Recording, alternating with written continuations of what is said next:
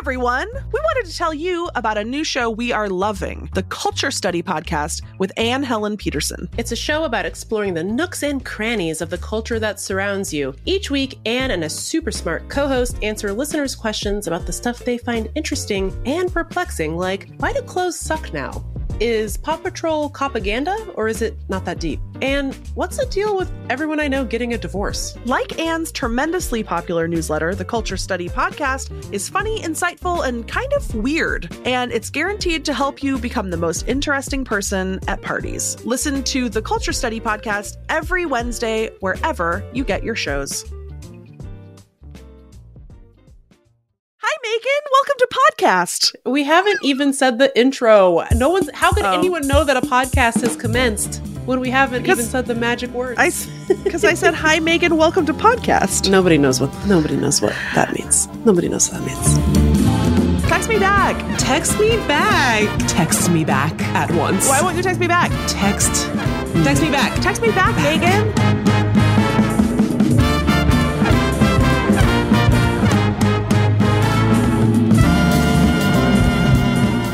Is Text Me Back, a podcast about best friends, the best animals, and the worst people. I'm Meagan Hatcher Mays. And I'm Lindy West. Welcome to podcast. Welcome, friend, and podcast be with you. And also podcast with you. Coming up. Coming up, I say, coming up on today's show, we're talking to a Supreme Court expert. Oh, and it's not me, it's my friend, Doug Lindner from League of Conservation Voters. And then I'm talking to aliens. Maybe.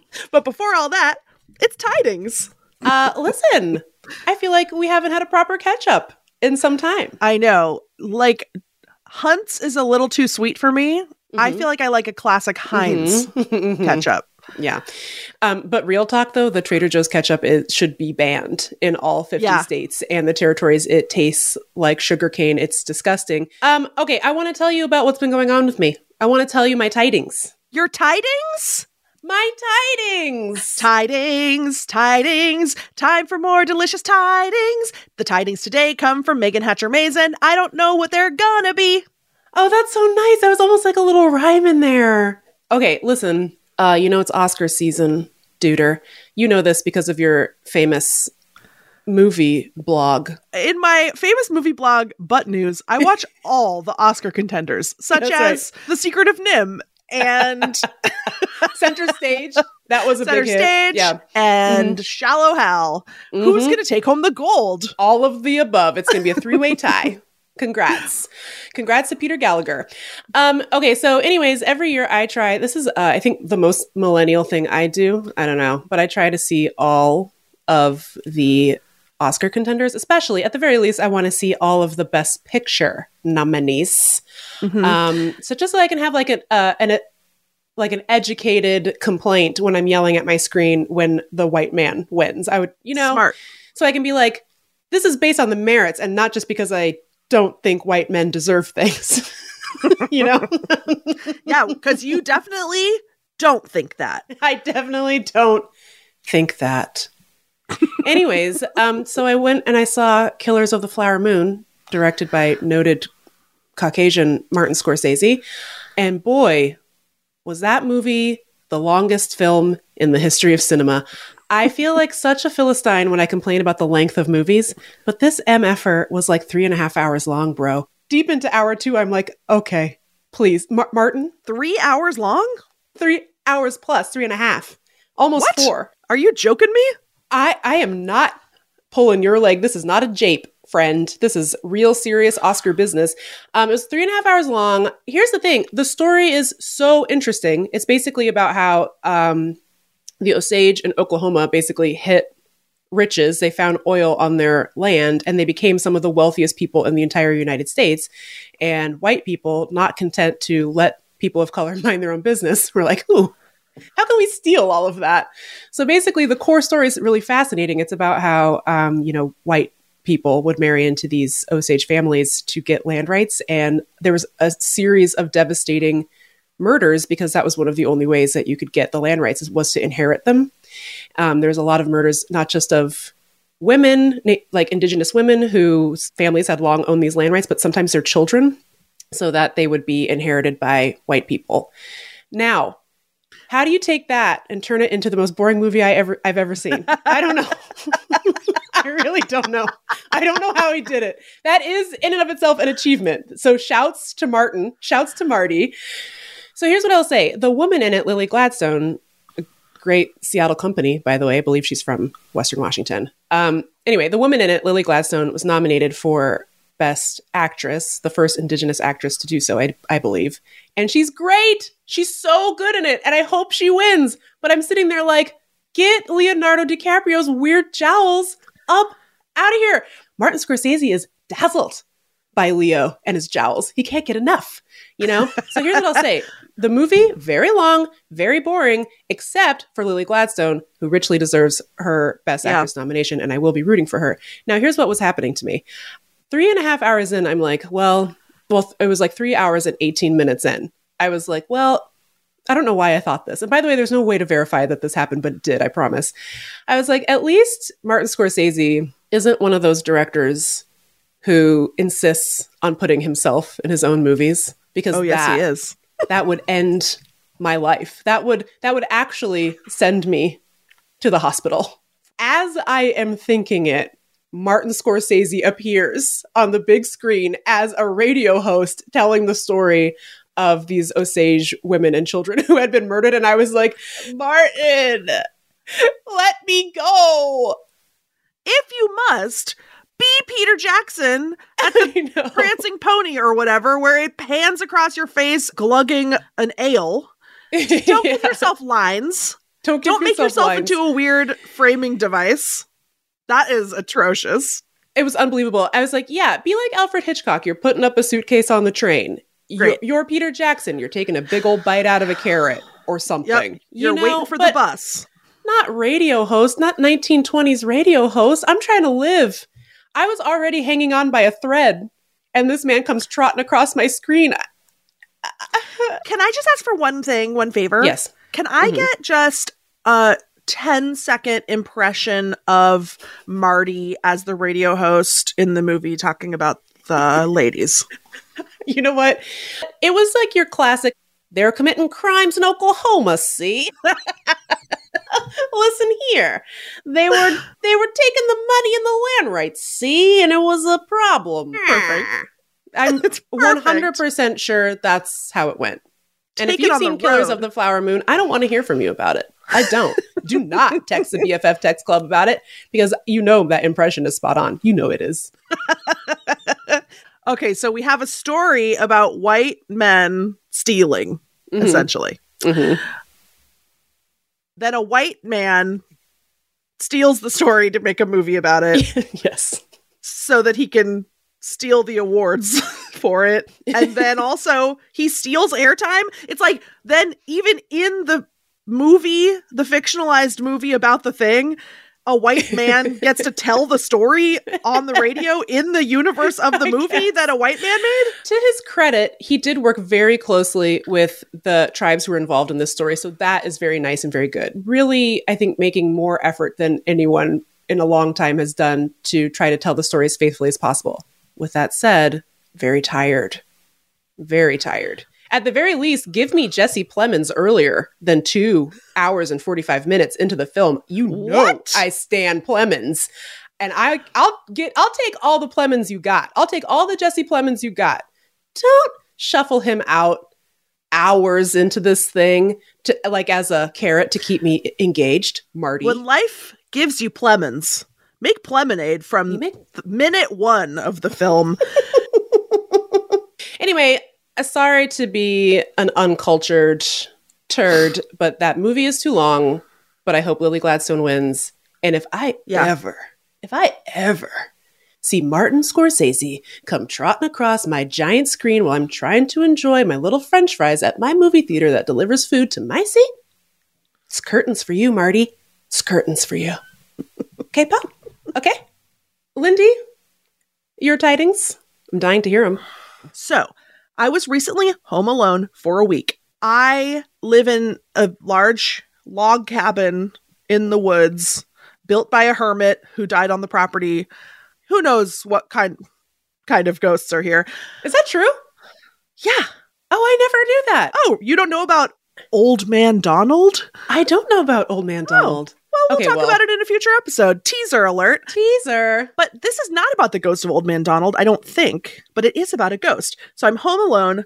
There's a whole like wing of the house. Well, that makes it sound like it's a museum size. like, Basically, like when I'm here by myself, I just stay kind of in the cozy front part of the house. There's like a bedroom and a TV room, and that's where the kitchen is. And I don't need to go into the back where Mm-mm. there's sort of a another bedroom and a a living room with a fireplace and it's um the older part of the house that Mr. Donald built. I mean it's my favorite part of the house, but I don't go there by myself. It's Sure. drafty. You got to warm it up, blah blah blah yeah. blah. Well, and you do, and you have you have bats. And that's where the bats live. Indeed. And we had our first bat sighting of the season just this week. So I was like, "Eh, I'm going to just keep the door closed. I don't need to go back there." So I hadn't been back there all week. And then uh I went in there to do something. I don't know, get something. I'm just walking through the room. I had grabbed the book or whatever I wanted to get, and I was heading back toward the door to the kitchen.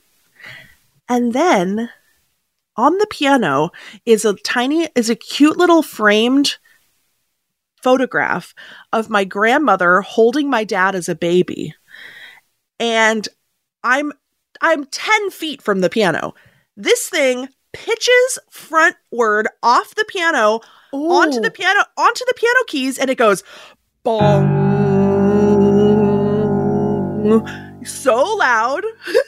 Oh my was like, God. what was that? I thought maybe one of the piano strings snapped like Oh, yeah. what, or something that's what it sounded like. It was so loud. And i was like what is what is that? And then i went over there and i realized that picture was on the floor and it had fallen onto the key one just one one key i wish i knew what note it was Oh, and I feel like, and by the way, this piano, it belonged to my great grandmother, Florence, great grandma Flo. mhm. And the portrait that fell was of Florence's daughter, Winnie, my grandma Winnie. And so Grandma Winnie's ghost pitched her photo onto one of the keys of great grandma Flo's piano. yes. I'm going to say, just to say hi. And maybe my dad was there too. yeah, and so maybe then it I- wasn't scary. Maybe it wasn't Yeah. scary. Yeah. I chose to have it not be scary. I said, Hi, Grandma Winnie, who, you know, and like great grandma Flo, Grandma Winnie, I didn't know them. Like Mhm. great grandma Flo died like j- decades before I was born. Grandma Winnie died when I was like a baby. Yeah. So I was just, I just said hi to them and I was like, I'm so glad you're here. That's nice. And it was actually a really nice moment, but it was very dramatic. yeah, it's very dramatic. It's like they're sending you tidings from beyond. Yes. Their That's so tiding was bong. Their tiding was the scariest chord that you can play. Yeah. so then uh, that that that encounter actually launched me into a new obsession which is or one might call it a destructive fixation which is that now I cannot get off of ancestry.com. I am clicking and clicking and clicking. Yeah, so now I'm an ancestry head. You're sending your DNA to websites. You don't care. You don't care. Oh, billion percent do not care. anyway, that's my tiding. I had a ghost. Yeah, I, I honestly I don't think I have had a ghost encounter before yeah. This is definitely one though. in my life. And Definitely. it's and it's really cute that they're just saying what's up. I know. Bong. Yeah. Bong. That's how you say it in piano. Up next, we dig into the true crime details of teeny tiny aliens that are hanging out in Peru.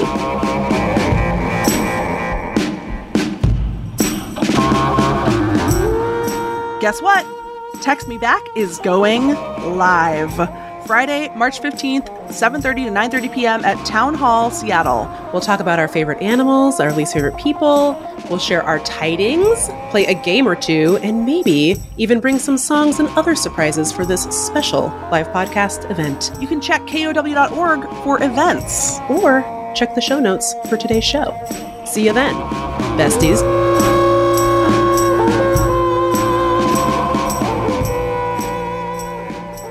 At Soundside, we bring you news and conversation rooted in the Pacific Northwest. Hi, I'm Libby Denkman. I think of my job hosting Soundside as number one, asking tough questions of powerful people, the questions you, KUOW listeners, want answered. And two, bringing you a daily slice of the fascinating, confounding, and often goofy side of life in Washington state. Join me for Soundside at noon and 8 p.m. on KUOW or anytime on the Soundside podcast.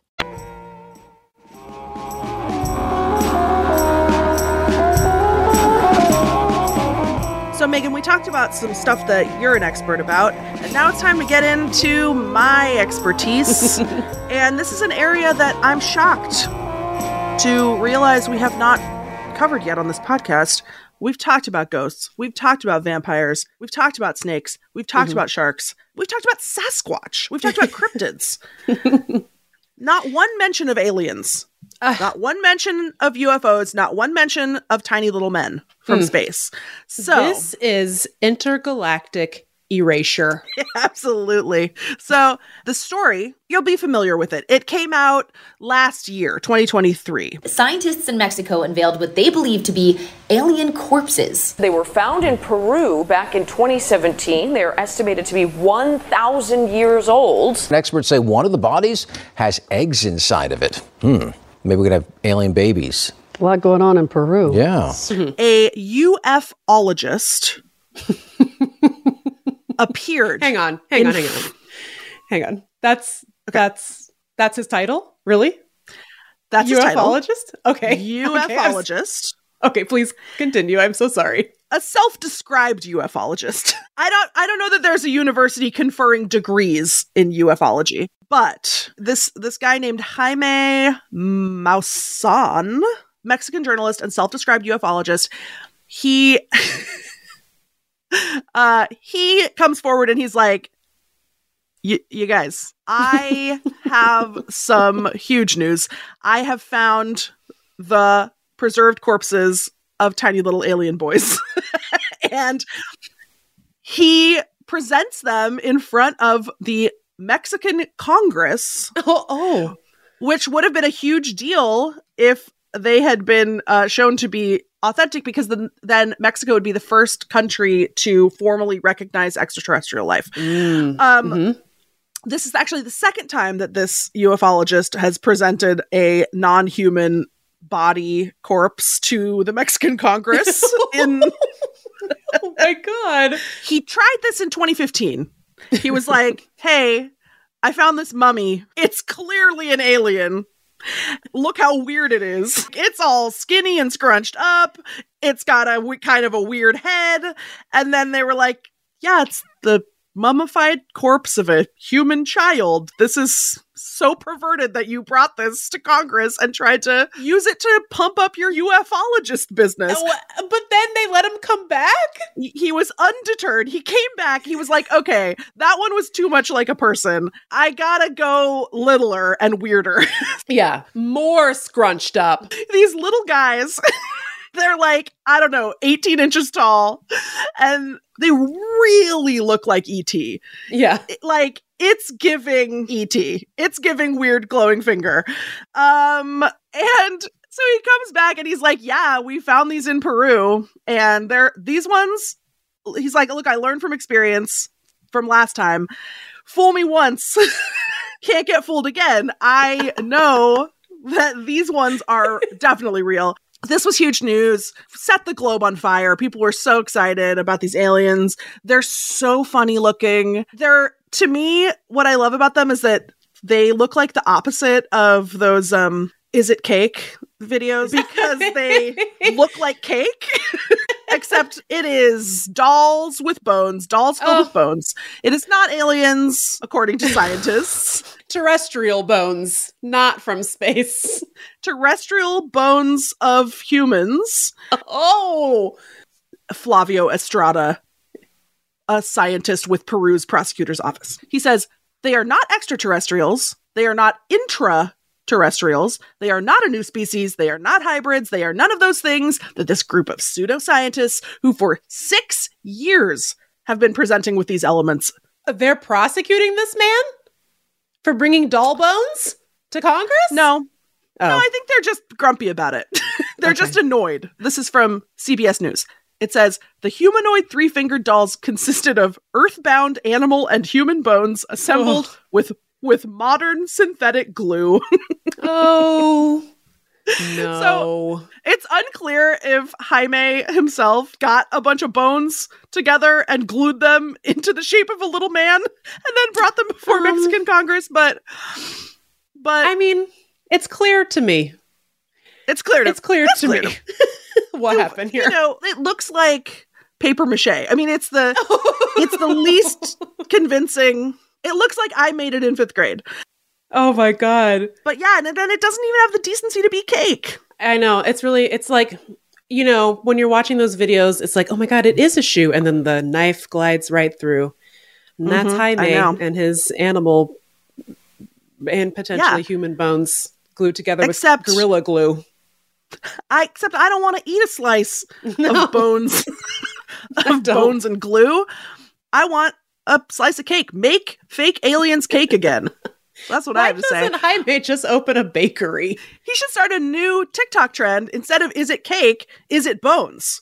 Where we show sh- we show pictures of cake and then you slice into it inside just bones. Just bones.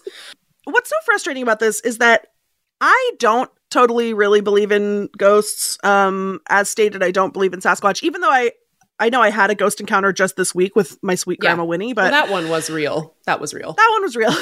but I uh I do believe in aliens, of course. I I mean the I don't think they're here walking around. I don't think they have two little legs and three long fingers like a tiny man because that would be absolutely insane. But um the nature of infinity dictates that there must be creatures out there. The thing here's where Jaime went wrong. You can't make your fake alien look like the most famous cinematic alien of all time. Don't make it look like the extraterrestrial. You can't just be like "Con- confirmed. Steven Spielberg's guess was correct. This is what they look like. That's wild. You can't do that, Jaime.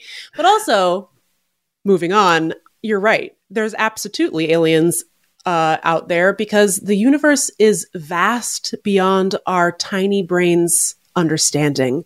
It simply cannot be the case that humans, stinky, dirty, smelly humans who do bad things all the time, are the only things going on in this universe of ours. No chance. But I don't, I'm not so sure that they're like zo- even zooming around in ships No. at this stage. no, they're You know? probably like little worms yeah. on a like that live in a fire. Yeah, You know? probably they might have soci- little worm societies or whatever, like worm That would be bureaucracy. so cute. Yeah, be so little worm government. I would love to meet them. But yeah, I guess you know how I feel about ufologists. It's sort of the same as I feel about cryptids. It's like the the potential and then the follow through don't match. I know. It's like I I want this to be real. This could be real. This is very uh interesting and like tasty to me. I want to take a big bite out of this story. And then it's always just like a con man who I made know. a little doll out of bones. It's annoying. Well, it's because people don't want uh just a little worm and a little worm society. They don't want space worm. They want like, you I know, do. spooky alien domination, which I don't want. I don't want that. I don't want a story about that. I want to know about space worm democracy. That's what I want. I just want to know They- what's true, you know? Yeah. Wait, I just thought of something. What Yes. if Jaime, like, what if it's not a scam? He really thought that that that both of the guys were real. Like, I don't want to totally blame Jaime in case he's just really like Yeah. he wants to believe. He's like Mulder, Fox Mulder. Yeah. That's the Jaime Gallbones. that I want to believe in. It's like when uh my dad got married four times. I always think about like, yeah, I'm gonna try this again. This you time know, it's aliens. This time it's aliens. what a sweet optimism that is. so keep up the good work, Jaime. Yeah. Hang in there, pal. Coming up after the break, we're getting into the Supreme Court weeds and the sea with a VIP from Swamp Town. The seaweeds. The seaweeds.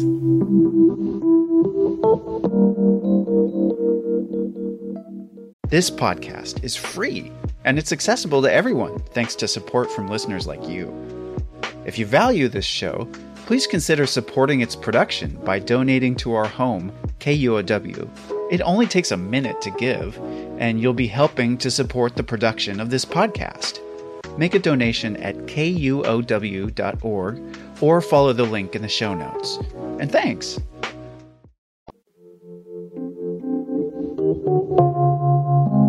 This show, Text Me Back, uh, is mostly about Oprah, ghosts, and buttercream frosting, but we wanted to invite on a special guest on today to get into the weeds a little bit about a Supreme Court case. Uh, you may have heard of it. Sometimes it's called Loper Bright. We're going to be calling it Relentless, which is another name for the case and also how I feel about the Supreme Court. Um, this case seems really innocuous on the surface, but actually it has very broad implications for the, I don't know, functioning of our government.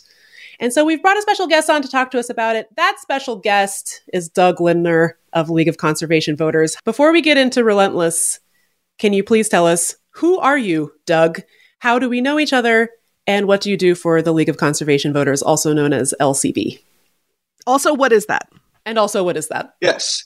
I am Doug Lindner, and I am Senior Director of Judiciary and Democracy at the League of Conservation Voters, also known as LCV, which is one of the nation's largest environmental organizations. Um, we do a lot of work to support uh, our cli- good climate policy, clean water conservation, and uh, a healthy democracy through the political process. We do a fair bit of work in elections as well. And until recently, Meagan was my counterpart at Indivisible, leading an, a, a fellow progressive organization's democracy policy. Really quickly, can we get on the record? Was I good at my job? You are very good at your job. Thank you, Doug. Okay, Doug, lay it on me. what is this terrifying case, aka relentless, which I don't like the sound of that, and how will a negative outcome impact New York Times bestselling authors who live in the woods, named me? So, first, congratulations on the book. Um, oh, it came out in 2016. I haven't been on the list again.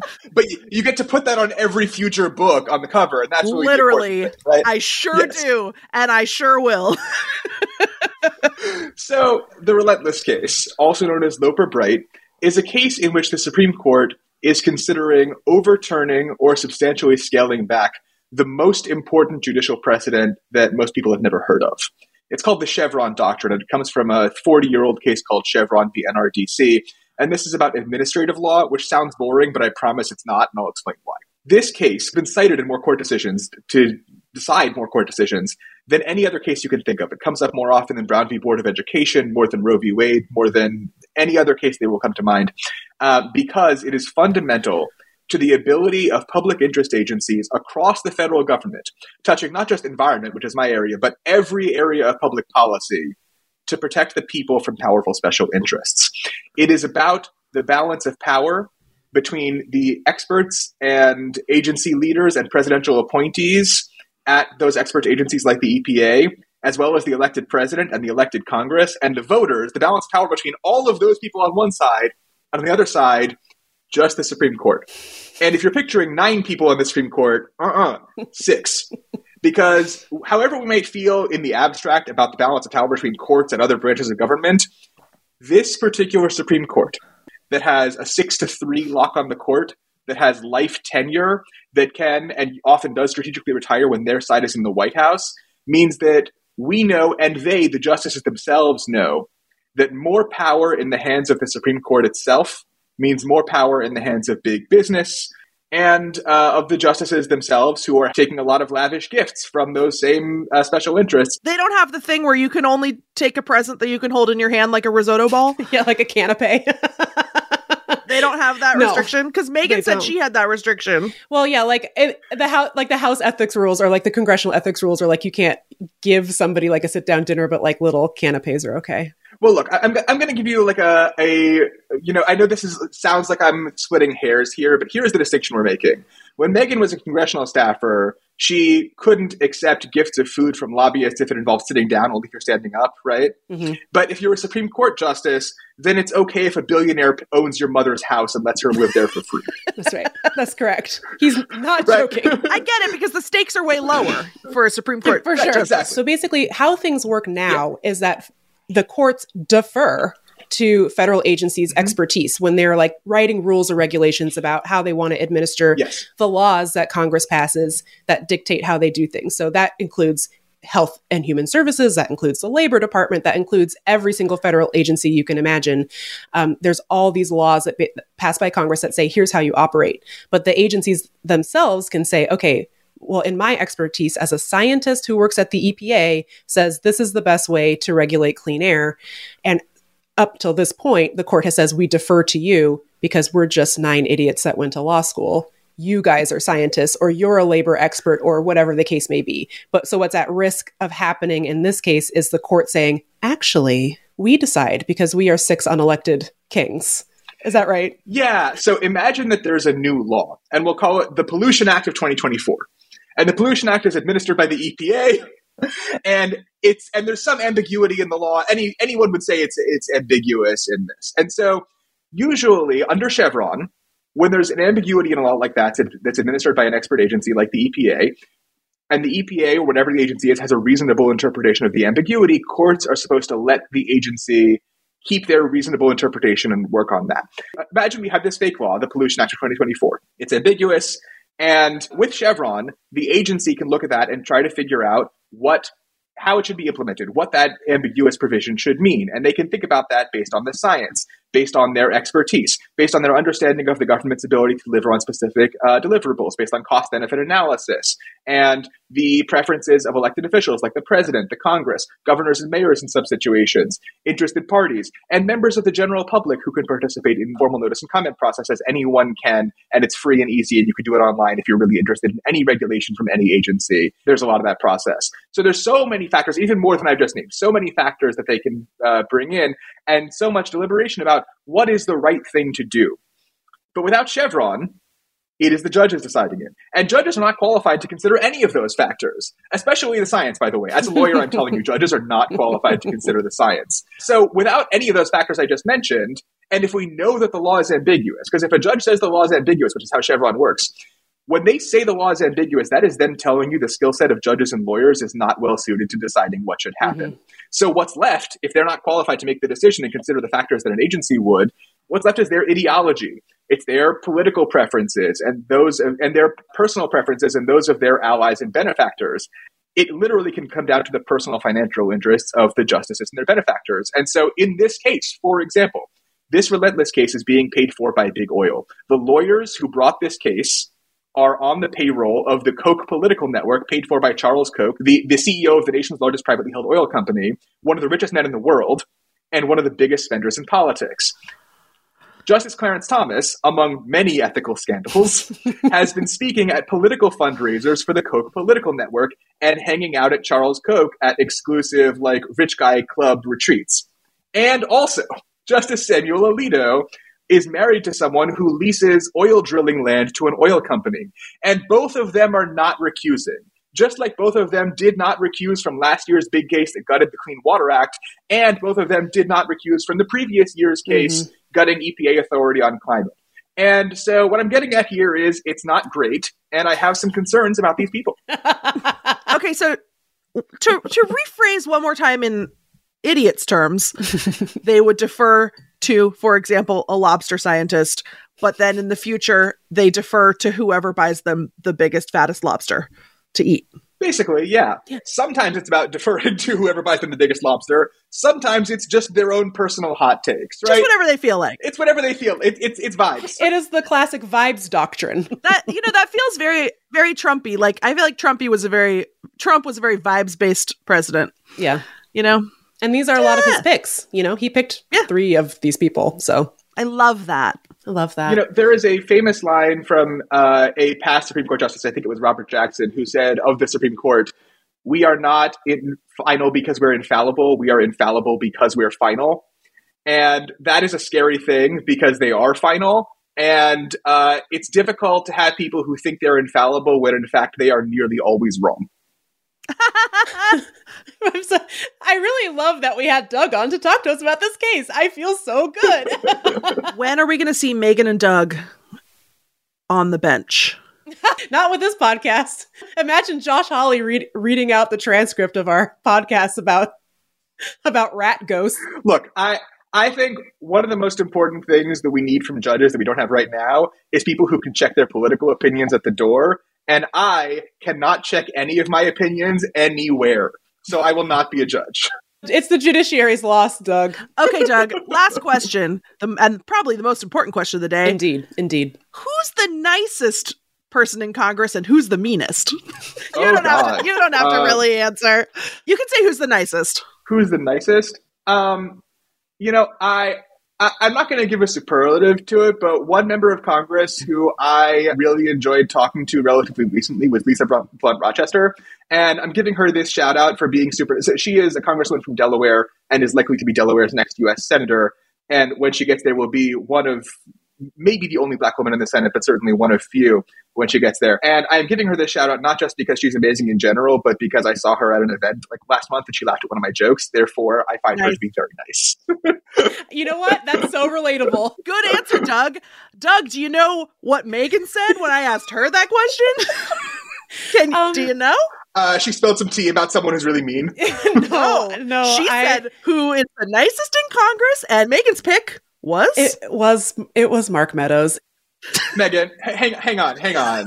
The, the nicest member of Congress cannot be someone who conspired to get the rest of them killed. Well, he wasn't a conspiracist then. I just think it's important for your listeners to hear. You heard it here first. The official position of the Text Me Back podcast is that Mark Meadows is awesome and unproblematic. That's right. I'm surprised to hear it, but now it's set in stone. You know, if this podcast is nothing if not um honest and truthful. and extremely right wing. Doug, thank you for being our third ever guest, our second non wizard guest, and thank you for being our guide through the weeds of Supreme Court despair. We really appreciate it. Well, thank you, Meagan and Lindy. It has been a pleasure. Um, that said, I never said I wasn't a wizard, and I will see you in court for that. You've heard it here first. Doug is our second wizard guest. All right. Thanks, guys. Did did did did we have him? Doug! Outro music.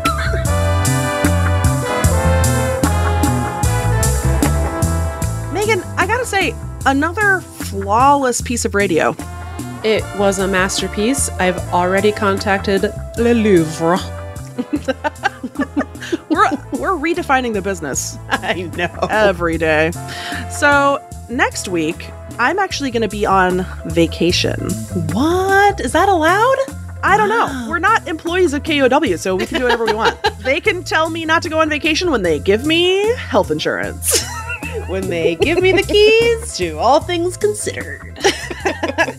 but I'm going to the Midwest and I'm going to sit next to a fire on the shores of Lake Michigan. Such a brave choice since the current temperature at Lake Michigan is not measurable by modern thermometers. Here's the thing counterpoint if you go on vacation to the shores of Lake Michigan in February, the hotel rooms are half off.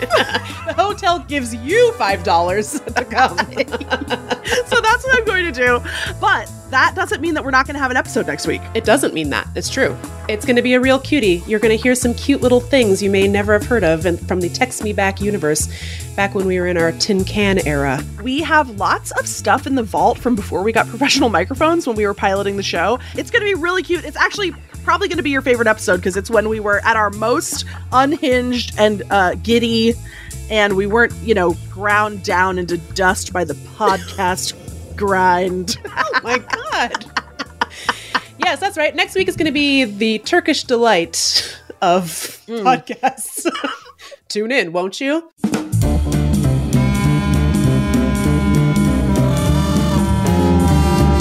Thank you so much for listening to Text Me Back. If you like the show, please tell your best friend about us and rate and review us. It helps people find the show. Text Me Back is a production of KUOW in Seattle, a proud member of the NPR network.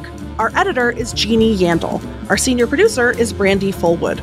Our mixer is Jason Burrows. Diana Bowen makes our video clips, and they are delightful. I'm not just saying that because we're in them. Go enjoy them at Text Me Back Pod on Instagram and TikTok. Our production team includes Michaela Giannotti Boyle, Amelia Peacock, Alicia Villa, Hans Twite, Brendan Sweeney, and Marshall Eisen. Our music is by Chief Ahamefule J. Oluo. Special thanks to our perfect angel, Isolde Raftery. I'm Lindy West. And I'm Meagan Hatcher Mays. See you next week.